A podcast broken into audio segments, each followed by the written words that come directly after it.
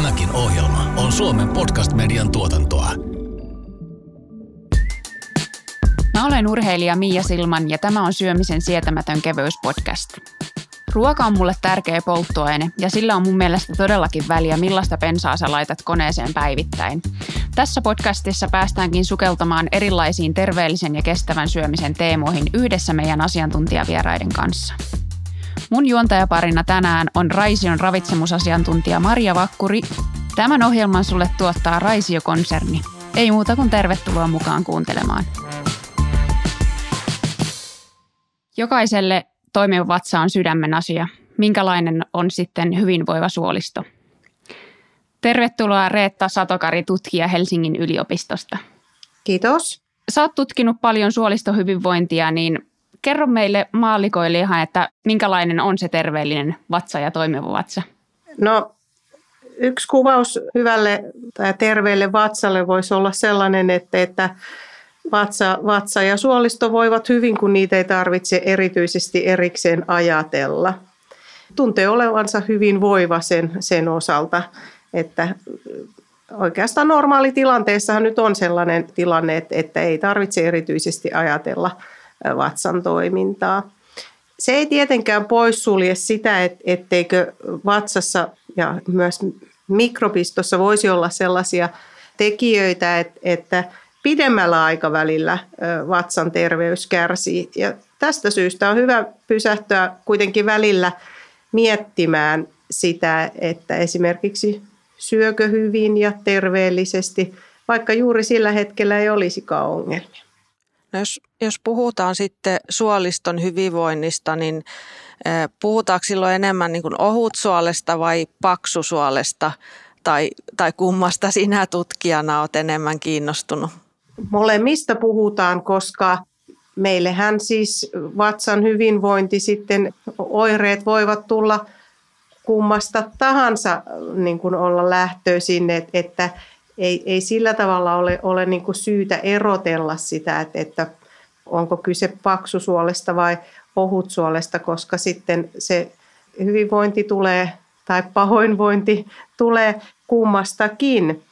Eli jotkut sitten taas, jos puhutaan ihan selkeästi niin kuin sairauksista ja niihin liittyvistä suolisto-ongelmista, niin jotkut on selkeästi enemmän ohutsuoliperäisiä ja toiset taas paksusuoliperäisiä. Mutta kyllä kun kokonaisuutena puhutaan suoliston hyvinvoinnista, niin kyllä tarkoitetaan ihan, ihan koko suolistoa. No tuossa vähän sivuttiin noita sairauksia ja tuntuu, että uutisissa on tosi paljon ollut nyt tapetilla nämä niin kuin tulehdukselliset suolistosairaudet, niin tota, näetkö sä niin kuin selkeää yhteyttä esimerkiksi ruokavaliossa tai niin kuin ravinnossa tai muusta ihan näihin suolistosairauksiin? No täysin suoria yhteyksiä ja syy-seuraussuhteita ei ole voitu osoittaa, mutta kyllä mikrobistolla ja ravitsemuksella ja, ja taas muihin, muilla mikrobistoon vaikuttavilla tekijöillä – kuten esimerkiksi runsailla tai toistuvilla antibioottikuureilla lapsuuden aikana, niin on, on osoitettu olevan yhteyttä taas tulehduksellisten suolistosairauksien ilmaantuvuuteen niin kuin väestötasolla. Eli kyllä näissä asioissa on, on niin kuin myös yhteyksiä havaittavissa, mutta tietysti kunkin henkilökohtaisella tasolla niin, niin on aika vaikea vetää suoraviivaisia johtopäätöksiä, että mikä asia johtui mistäkin. Kun sitä joskus sanotaan, että, että lasten tulisi ihan vapaasti antaa nuolla vaikka niitä kengän pohjia, että, että se vaikuttaa siihen vatsan mikrobistoon tai muuta, niin onko tämä, onko tämä ihan vain myytti vai onko siinä jotakin perää? No siis luontokontakteja kannattaa suosia, monipuolista kasvisvoittoista ruokavaliota – Kontaktit, niin kuin tällaiset lemmikkieläinkontaktit, luontokontaktit on hyvä, hyvästä, mutta totta kai me tarvitaan myös niin kuin hyvää hygieniaa. En mä lähtisi nyt kengänpohjia nuolemaan, mutta ylihygienisyys ei ole hyvästä. Ja tietysti sitten sekin, että vältetään turhia antibioottikuureja. Totta kai antibiootit on, on tärkeitä infektioiden hoitamiseksi, mutta se on sitten jätettävä lääkärien harkintaan ja, ja ehkä, ehkä katsottava, että, että menisikö jokin tulehdusinfektio ohi myös ilman antibiootteja. Eli ei niitä ehkä kannata olla vaatimassa ihan, ihan heti, jos varsinkin jos lääkäri katsoo, että, että ei ole heti tarvetta. No, tässä on mikropisto mainittu useampaan kertaan, niin, niin mitä, mistä oikeastaan puhutaan, kun puhutaan suoliston mikropistosta ja, ja mikä sen tehtävä sitten on? No suoliston mikropisto on, on hyvin monimuotoinen. Siihen kuuluu bakteereita, viruksia, sieniä, joillakin ihmisillä myös alkueläimiä ja sitten on tällaisia, jotka on aiemmin luettu myöskin bakteereihin, eli arkkeja. Bakteerit muodostaa suoliston mikrobistosta niin kuin massana suurimman osan ja niitä on myös, myös tutkittu kaikkein eniten ja niiden vaikutuksista tiedetään tai tehtävistä tiedetään kaikkein eniten. Mikrobistolla on, mehän emme voi elää ilman äh, mikrobistoa, koska me elämme, elämme maailmassa, joka ei ole steriili. Ja meidän yhteiselomme on muodostunut tällaiseksi symbioottiseksi meidän mikrobistomme kanssa. Eli me tarvitsemme mikrobistoa ja mikrobiston vaikutusta ihan normaaliin kehitykseen lapsuudesta alkaen. Mikrobistolla on ensinnäkin silloin todella tärkeä rooli suojata meitä taudinaiheuttajilta – Tämä tulee niin kuin hyvin konkreettisesti esiin tiettyjen suolistoinfektioiden kohdalla, jolloin jos on mikrobisto on häiriintynyt ja on, on, on köyhtynyt esimerkiksi rajusti antibioottihoitojen vaikutuksesta, niin tämä altistaa tietynlaisille suolistoinfektioille – ja sitten näistä voidaan taas, näitä voidaan hoitaa rikastamalla mikrobistoa esimerkiksi ulosteen siirron avulla. Sitten mikrobistolla on hyvin tärkeä rooli meidän immunologisen koulutuksen kautta, erityisesti varhaislapsuudessa. Ja jos tällainen niin kuin mikrobiston kehitys on, on lapsuudessa toisenlainen niin ne, kuin normaalisti, niin, niin se vaikuttaa tähän immunologisen niin kuin puolustuksen kehittymiseen ja, ja erityisesti siihen, että kuinka hyvin me sitten toisaalta siedämme sitä meidän normaalia tervettä mikrobistoa ja kuinka pystymme puolustautumaan taudin aiheuttajia vastaan. Sitten äh, mikrobit vaikuttavat myös niin kutsutulla aivosuoliakselilla – ja on todettu, että koeeläimillä, joilla, jotka on kasvatettu niin, että niillä ei ole mikrobistoa laisinkaan, niillä on neurologisia kehityshäiriöitä ja jäävät sitten niiden, niillä, niillä on muutoksia, muutoksia keskushermoston ja aivojen kehityksestä. Sitten mikrobisto tuottaa hyvin paljon erilaisia aineenvaihduntatuotteita ja ne vaikuttavat paitsi suolistossa, myös koko elimistössä, koska pääsevät myös verenkiertoon ja voivat sitä kautta vaikuttaa. Eli tämmöinen hauska sanontakin on, että toisin kuin Las Vegasissa, niin mitä tapahtuu suolistossa, niin ei jää suolistoon, vaan se vaikuttaa koko kehoon. Ihan hauska sanonta kyllä. No, nyt tuli kyllä niin pitkä, pitkä lista ominaisuuksia, että ehkä täytyy vielä vähän kerrata, mutta ehkä se nyt ainakin jäi mieleen, että tavallaan se ei, ei ole vaan niin, että, että se mitä syödään, niin, niin vaikuttaa siihen, että toimiiko meidän vatsa tai toimiiko suolisto, vaan sitten se, se tavallaan on kaksisuuntaista, että sitten myös se suoliston toiminta vaikuttaa koko elimistön hyvinvointiin just näiden immunipuolustuksen ja, ja tämän tavallaan aivosuolireitin kautta. Kyllä, ja mikrobit osallistuvat myös tähän ruoan sulatukseen ja, ja, ja pilkkoutumiseen. Hyvin monet ruoan vaikutukset ja terveysvaikutukset niin välittyvät mikrobiston kautta. Eli se on tämä ruoan sulatus, mikrobiston tuottamat aineenvaihduntatuotteet immunologinen koulutus ja suoja patogeeneja vastaan. Ehkä tässä olisi niin kuin summaroituna tärkeimpiä.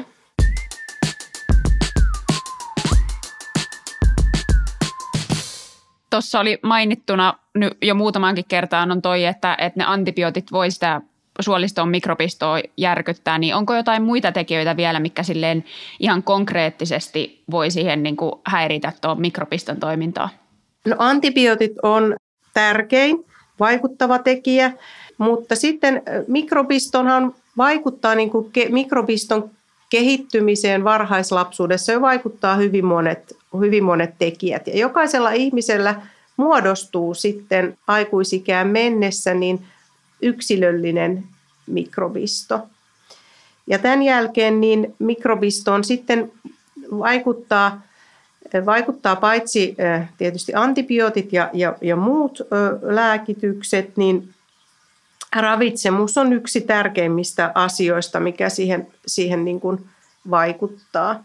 Ja jos ajatellaan, että, että ravitsemusta siltä kannalta, että, että mikä olisi tavallaan niin kuin bakteereille herkkua tai mistä bakteerit tykkäävät, niin, niin bakteerit kyllä loppuviimeksi käyttävät kaiken sen ravinnon siellä, mikä meiltä jää yli. Eli bakteerien kannalta kyllä kaiken näköiset ravintoaineet ovat herkkua, mutta sitten riippuukin siitä, että mitä bakteereja ja minkälaisia bakteerien aineenvaihduntatuotteita me haluamme suosia, niin siihen voidaan vaikuttaa ravinnolla. Ja toikin on ollut jännä huomata, että vaikka on niin kuin kaksi ihmistä ja he syö ihan täsmälleen samaa, niin kuin, tai että samanlainen ruokavalio, että syö samoja ruokia, niin toisen vatsa elää ihan täyttä omaa elämäänsä, eikä, ja se on silloin toimiva, koska sä et huomaa sitä silloin itse, mutta sitten taas kaveri vieressä, niin saa ihan järkyttäviä vattavaivoja samasta ravinnosta, niin onko tämä nyt merkki just siitä, että saattaa olla häiriintynyt niin kuin mikrobistosia vatsassa tai niin kuin mikä siinä voisi olla sit syynä, että on niin kuin kaksi ihan täsmälleen eri tapausta sitten kuitenkin?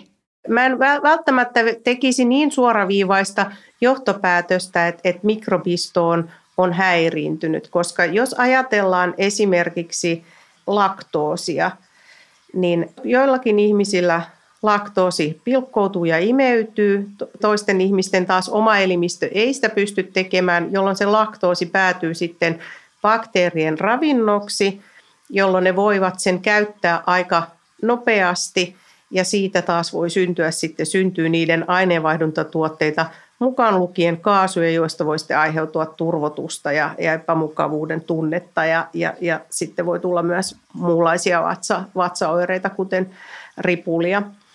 Eli se riippuu hyvin monesta tekijästä sitten myöskin, ja, ja että minkälainen se mikrobisto on, että kuinka nopeasti se sitten esimerkiksi käyttää sen laktoosin, jota ihminen itse ei ole käyttänyt.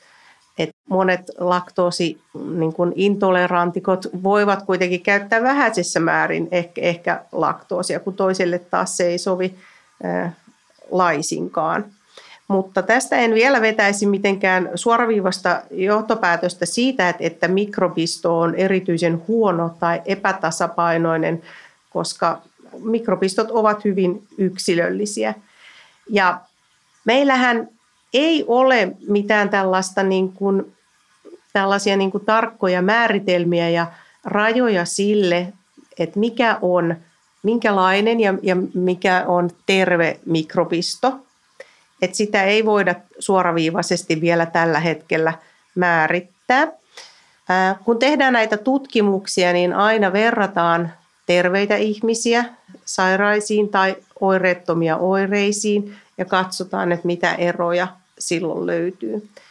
Että joitakin tällaisia yleisiä suuntaviivoja voidaan sanoa, että terve mikrobisto on esimerkiksi hyvin lajirikas ja monimuotoinen.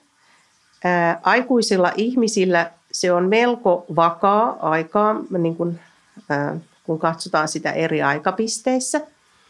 Ja se koostuu suurimmaksi osaksi erittäin happiherkistä, eli niin kutsutusti anaerobisista bakteereista.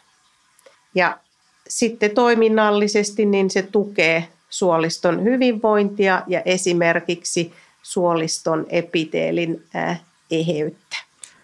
Mainitsit tuossa, että se on aika vakaa aikuisella ihmisellä, niin, niin pystyykö siihen sitten vaikuttamaan missä määrin vai onko se niin, että se tavallaan hakeutuu aina siihen takaisin lähtötilanteeseen ja, ja jos se sitten on häiriintynyt, niin mitkä olisi sitten sellaisia tekijöitä, millä siihen pystyisi vaikuttamaan?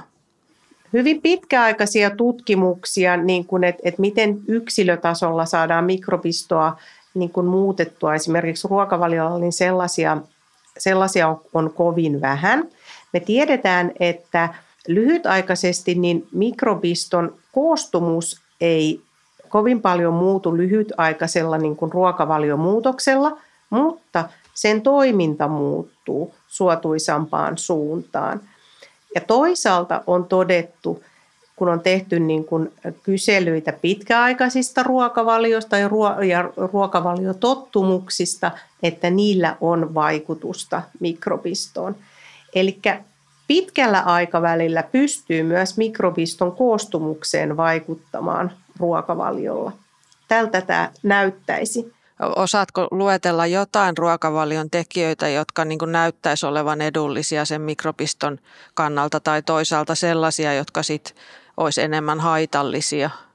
No, tämä mikrobiston ää, lajirikkaus ja monimuotoisuus on, on yhdistetty – hyvään suolistoterveyteen ja hyvään tämmöiseen niin kuin yleisterveyteen ihmisillä.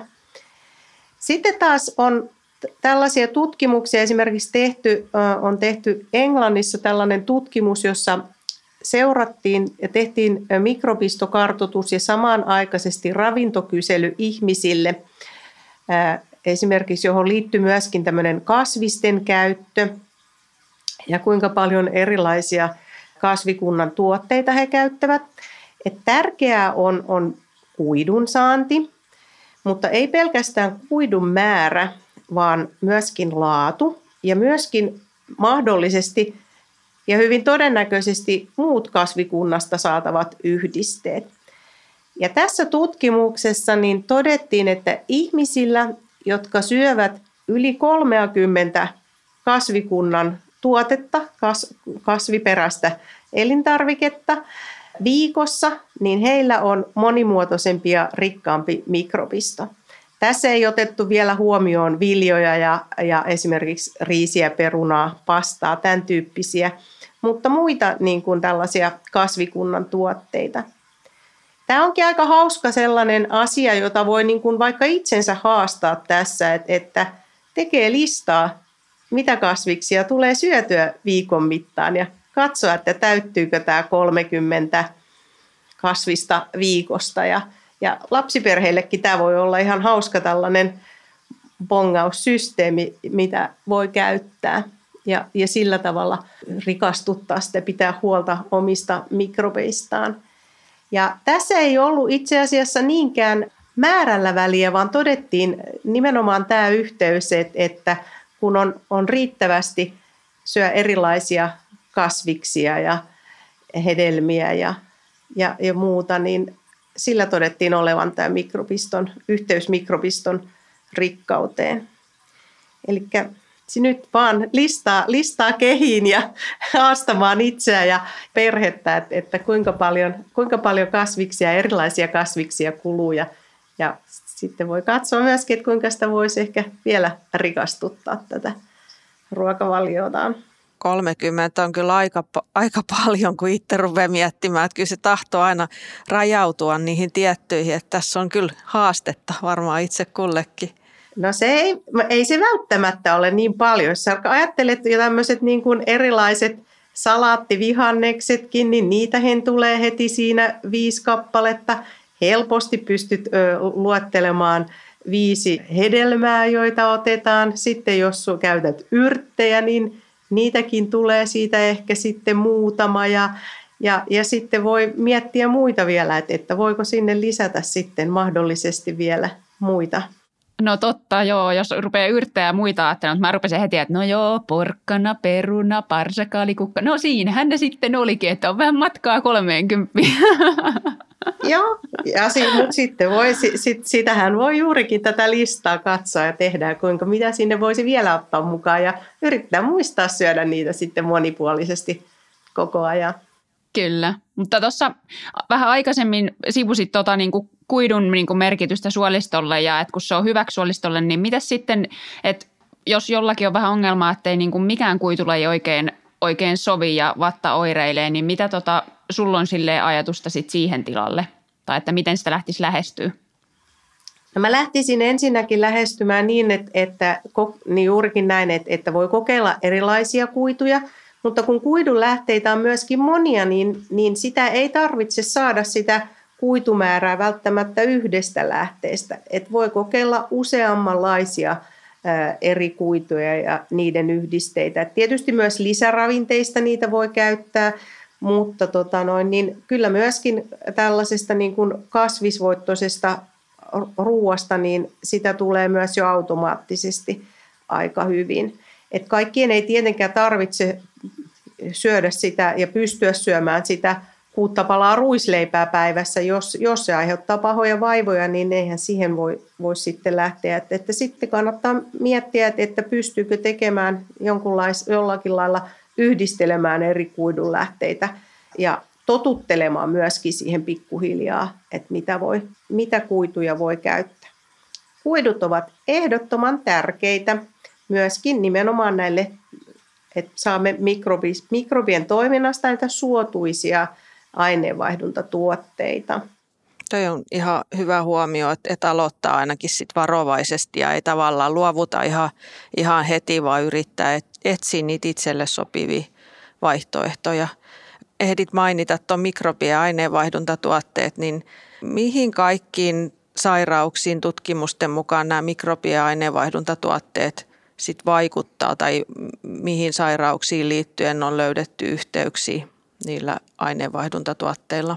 No mikrobiston, tähän niin kuin, mikrobiston epätasapaino, puhutaan myöskin tällaisesta niin kuin dysbiosista, niin se on liitetty hyvin moniin sairauksiin. Ja yksi tämmöinen suuri vaikuttava tekijä tässä on nimenomaan nämä mikrobien aineenvaihduntatuotteet, mutta myöskin myös ihan mikrobien tämmöiset sitten niin kuin omat rakenteet, jotka voivat sitten aiheuttaa tulehdusta, niin, niin ne vaikuttavat. Mutta aineenvaihduntatuotteista niin hyvin tärkeänä pidetään tällaisia lyhytketjuisia rasvahappoja, joista erityisesti butyraatti eli voihappo katsotaan tärkeäksi niin kuin suolistoterveyden ja, ja kokonaisterveydenkin kannalta.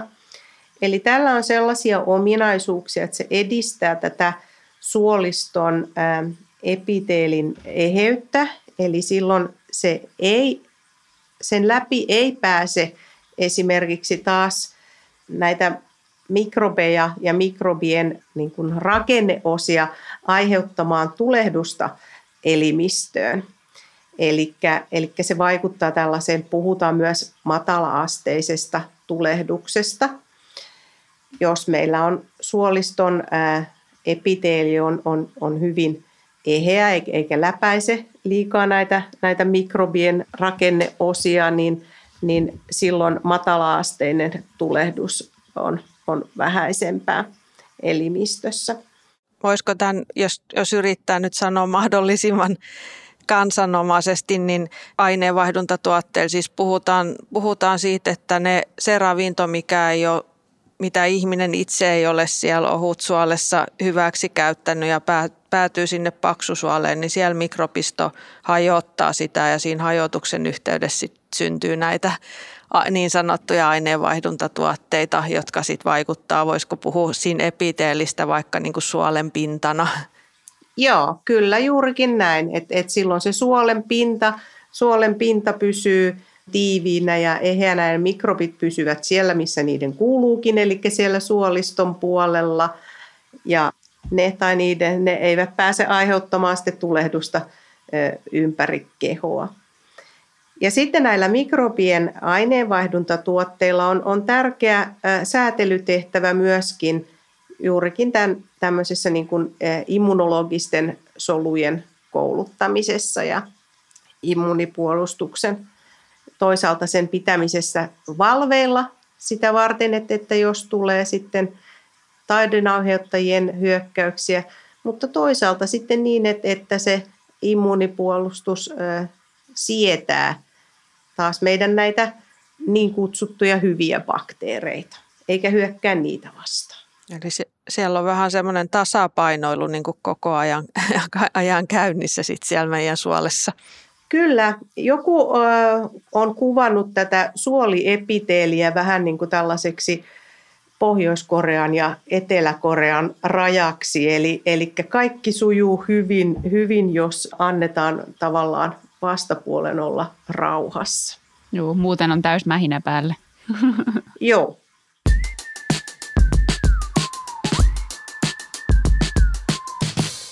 Vähän tuossa, että kun vaikuttaa tuohon meidän vastustuskykyyn kuitenkin ja niin kuin valkosolujen toimintaan toi mikrobisto ja sitten kuitenkin kun aika paljon on myös autoimmuunisairauksia ollut, niin onko meidän niin kuin mikrobistolla sitten siihen niin kuin autoimmuunisairauksiin jotakin yhteyttä? No kun mikrobisto vaikuttaa tähän immunologiseen kehitykseen ihan lapsuudesta alkaen ja myös myöhemminkin ja myöskin tähän niin, kuin niin sanotusti immunologiseen tasapainoon, niin ajatellaan, että mikrobistolla on vaikutus ja voi olla vaikutus autoimmunisairauksien puhkeamiseen myöskin. Ja, ja myöskin muiden allergisten sairauksien ja immuunivälitteisten sairauksien kehittymiseen, kuten niin kuin allergioihin ja, ja astmaan. No, no yksi yhteys, missä mikrobistosta on puhuttu, niin on ylipainon yhteydessä. Muistan lukeneeni tutkimuksia, että, että ylipainoisilla on havaittu, että heidän, heidän mikrobisto on vähän erilainen kuin normaalipainoisilla, niin, niin miten sä näet asian, että onko se niin, että, että se mikrobisto vaikuttaa siihen ylipainon syntymiseen vai, vai onko se toisinpäin, että ylipaino muuttaa sitä suoliston mikrobistoa vai sekä että? Sekä että.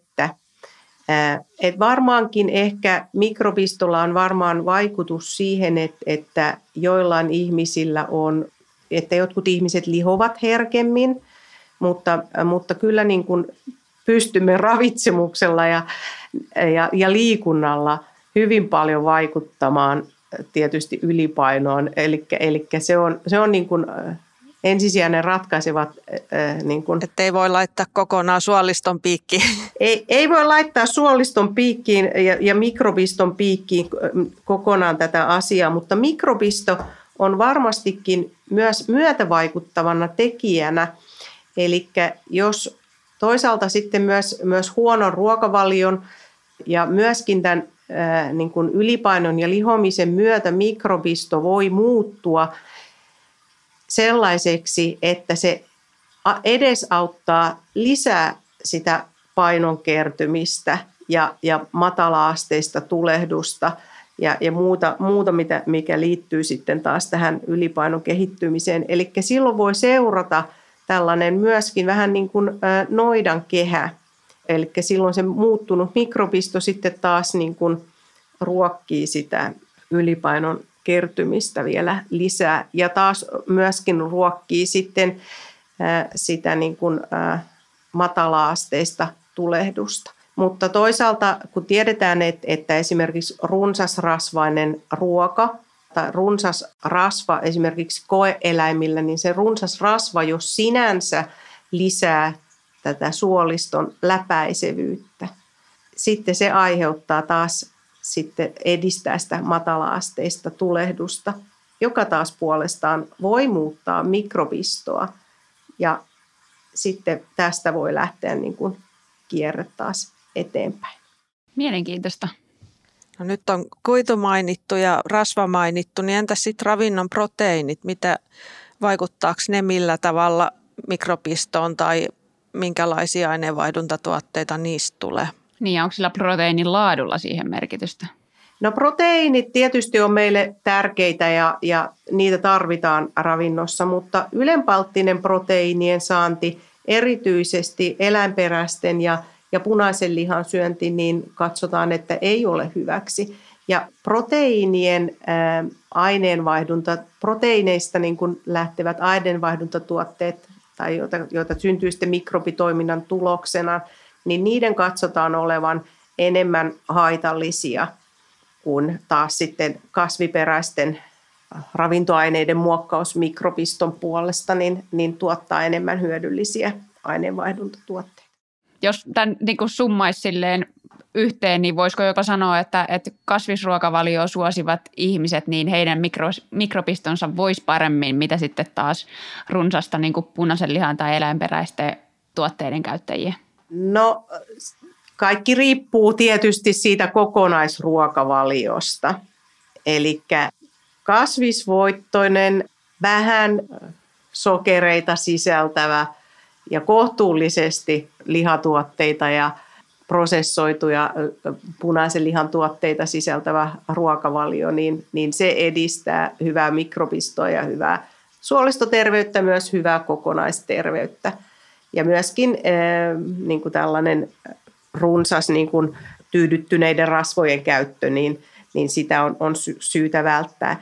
Eli kyllä tässä jälleen kerran palataan vähän tällaiseen hiukan niin kuin tylsäänkin toteamukseen, että, että ravitsemussuositusten mukainen ruokavalio on hyväksi ja on hyväksi myös, myös mikrobistolle ja monipuolinen sellainen, että kyllä tässä tulee taas isoäidin ohjeet tavallaan kunniaan, että, että kyllä se pitää se parsakin sieltä lautaselta syödä ja ne kasvikset. No aika, aika monessa elintarvikkeessa tänä päivänä puhutaan vatsan hyvinvoinnin edistämisestä, niin, niin minkälainen tuote sun mielestä olisi sitten tämmöinen vatsan hyvinvointia edistävä tuote? Mitä sen pitäisi sisältää? No, mä sanoisin ensinnäkin niin, että, että, että vatsan ö, ö, hyvinvointia, sitä ei varmaankaan voi ratkaista niin kuin yhdellä tuotteella ja, ja yhdellä, yhdellä tota noin, niin, ä, asialla – Eli kyllä se on juurikin tämä monipuolisuus, mutta kyllä meillä on myöskin näitä tällaisia kohdennettuja tuotteita, et, et, jotka sisältää esimerkiksi paljon kuitua, ää, jotka voivat sisältää ää, bakteereita, joiden on todettu edistävän suolistoterveyttä, eli niin kutsuttuja probiootteja. Nämä on ehkä ne tärkeimmät, eli, eli juurikin tämmöinen niin kuin, ää, bakteereille hyvää ruokaa – ja toisaalta sitten taas hyviä bakteereita. Nämä nyt on varmaan niitä tärkeimpiä. Puhutaan probioteista ja prebioteista ja toisaalta taas kuidusta, jotka on hyviä suolistoterveydelle. Tuolla ihan alkupuolella mainitsit ulosteen siirron, niin milloin siihen joudutaan turvautumaan ja mitä hyötyä siitä on. Eli silloin varmaan puhutaan tilanteesta, kun nämä elintarvikkeet tai kuitu tai ruokavalio ei ole auttanut sitten tilanteen korjaamiseen. Ja se, että kuinka usein tuohon sitten päädytään, että onko se kovin yleistäkin, että sitten siihen joudutaan menemään? No ulosteen siirto on ihan lääketieteellinen hoitomuoto ja tällä hetkellä sitä käytetään vain ja ainoastaan yhdessä ähm, tällaisessa suolistoinfektiossa niin kuin rutiinikäytössä ja tämä on tällaisen bakteerin aiheuttama suolistotulehdus. Tämän bakteerin nimi on Clostridioides difficile ja se voi aiheuttaa myöskin tällaisen niin kuin hyvin vakavan ripulitaudin, joka voi olla myöskin henkeä uhkaava. Ja tämä tyypillisesti kehittyy sen jälkeen, kun mikrobistoon on osittain tuhoutunut antibioottipuurien seurauksena. Eli kysymyksessä on antibioottiripuli. Kaikki antibioottoripulit eivät tosiaankaan ole näin vakavia ja ne menevät usein sitten ohi itsestään, kun antibioottihoito lopetetaan, mutta joissakin tapauksissa kehittyy tällainen vakava suolistoinfektio. Ja näissä tapauksissa niin ulosten siirron on todettu olevan hyvin tehokas menetelmä palauttamaan tämä normaali mikrobisto ja sen lajirikkaus ja pääsemään eroon tästä infektiosta. Muissa kaikissa tapauksissa niin asia vasta tutkitaan ja se ei ole käytössä mitenkään niin kuin yleisesti mikrobiston muokkaukseen. Eli tällä hetkellä, mitä tavallinen ihminen voi tehdä, niin, niin mikrobistonsa hyvinvoinnin eteen, niin on, on nimenomaan ää, ruokavalio ja sitten toisaalta ja liikunta ja toisaalta taas sitten välttää esimerkiksi turhia antibioottikuureja, liikaa esimerkiksi liiallista rasvan syöntiä ja, ja sokerien syöntiä ja alkoholia ja näin poispäin. Eli se ei ole niin tavanomainen tuo ulosteen siirto, että meet vatsavaivojen kanssa lääkäriin ja lääkäri on sillä että hei, ootko kuullut tästä ulosteen siirrosta? Ei todellakaan. Sitä ei, ei käytetä ja, ja, ja sitä, siihen ei lähdetä kovin kevyin perustein. Ja siitä on tutkimuksia kylläkin menossa, että joissain tapauksissa voi sitten päästä muidenkin vatsavaivojen tai, tai, tai esimerkiksi ylipainon takia niin ulosteen siirtoon, jos on katsottu, että, että on soveltuu mukaan otettavaksi johonkin tiettyyn tutkimukseen. No tässä on kyllä erittäin laajasti nyt käsitelty meidän mikropistoa ja niin ulosteen siirtoa kuin ihan sitten sinne meidän, meidän ravintosisältöön, niin tota, voisi aika lailla, niin kuin, mitä itselle tästä nyt käteen jää, niin on se, että, että monipuolinen ruokavalio ja ne isomummun reseptit kunniaan, että, että tota, kuitenkin niin sellainen yksinkertainen tai ei yksin, monipuolinen ruokavalio, mutta sen ei tarvi olla kauhean niin kuin rakettitiedettä kuitenkaan se se lautasen sisältö, että siellä on sitä parsaa ja kasviksia ja sitten kuitenkin kuituan kanssa siellä, niin sitten se meidän mikropisto voi hyvin. Kyllä, ja kokeilemalla se selviää ja sitten justiinsa, ehkä just tämmöinen hauska voisi olla tämmöinen kasvislistan kokeilu, että, että kuinka paljon sinne saa niitä kasaa. Just näin, saa sitten aina rastittaa sieltä listasta, että nyt on aika montaa kasvista ollut taas. Mutta tällainen niin viikkokokeilu voisi olla ihan hauska jokaisen talouteen. Hei, kiitos paljon Reetta Satokari tästä jutustelusta ja sekä minä että varmasti moni kuulija saa tästä aika, aika monta koppia omaa arkeensa. Kiitos.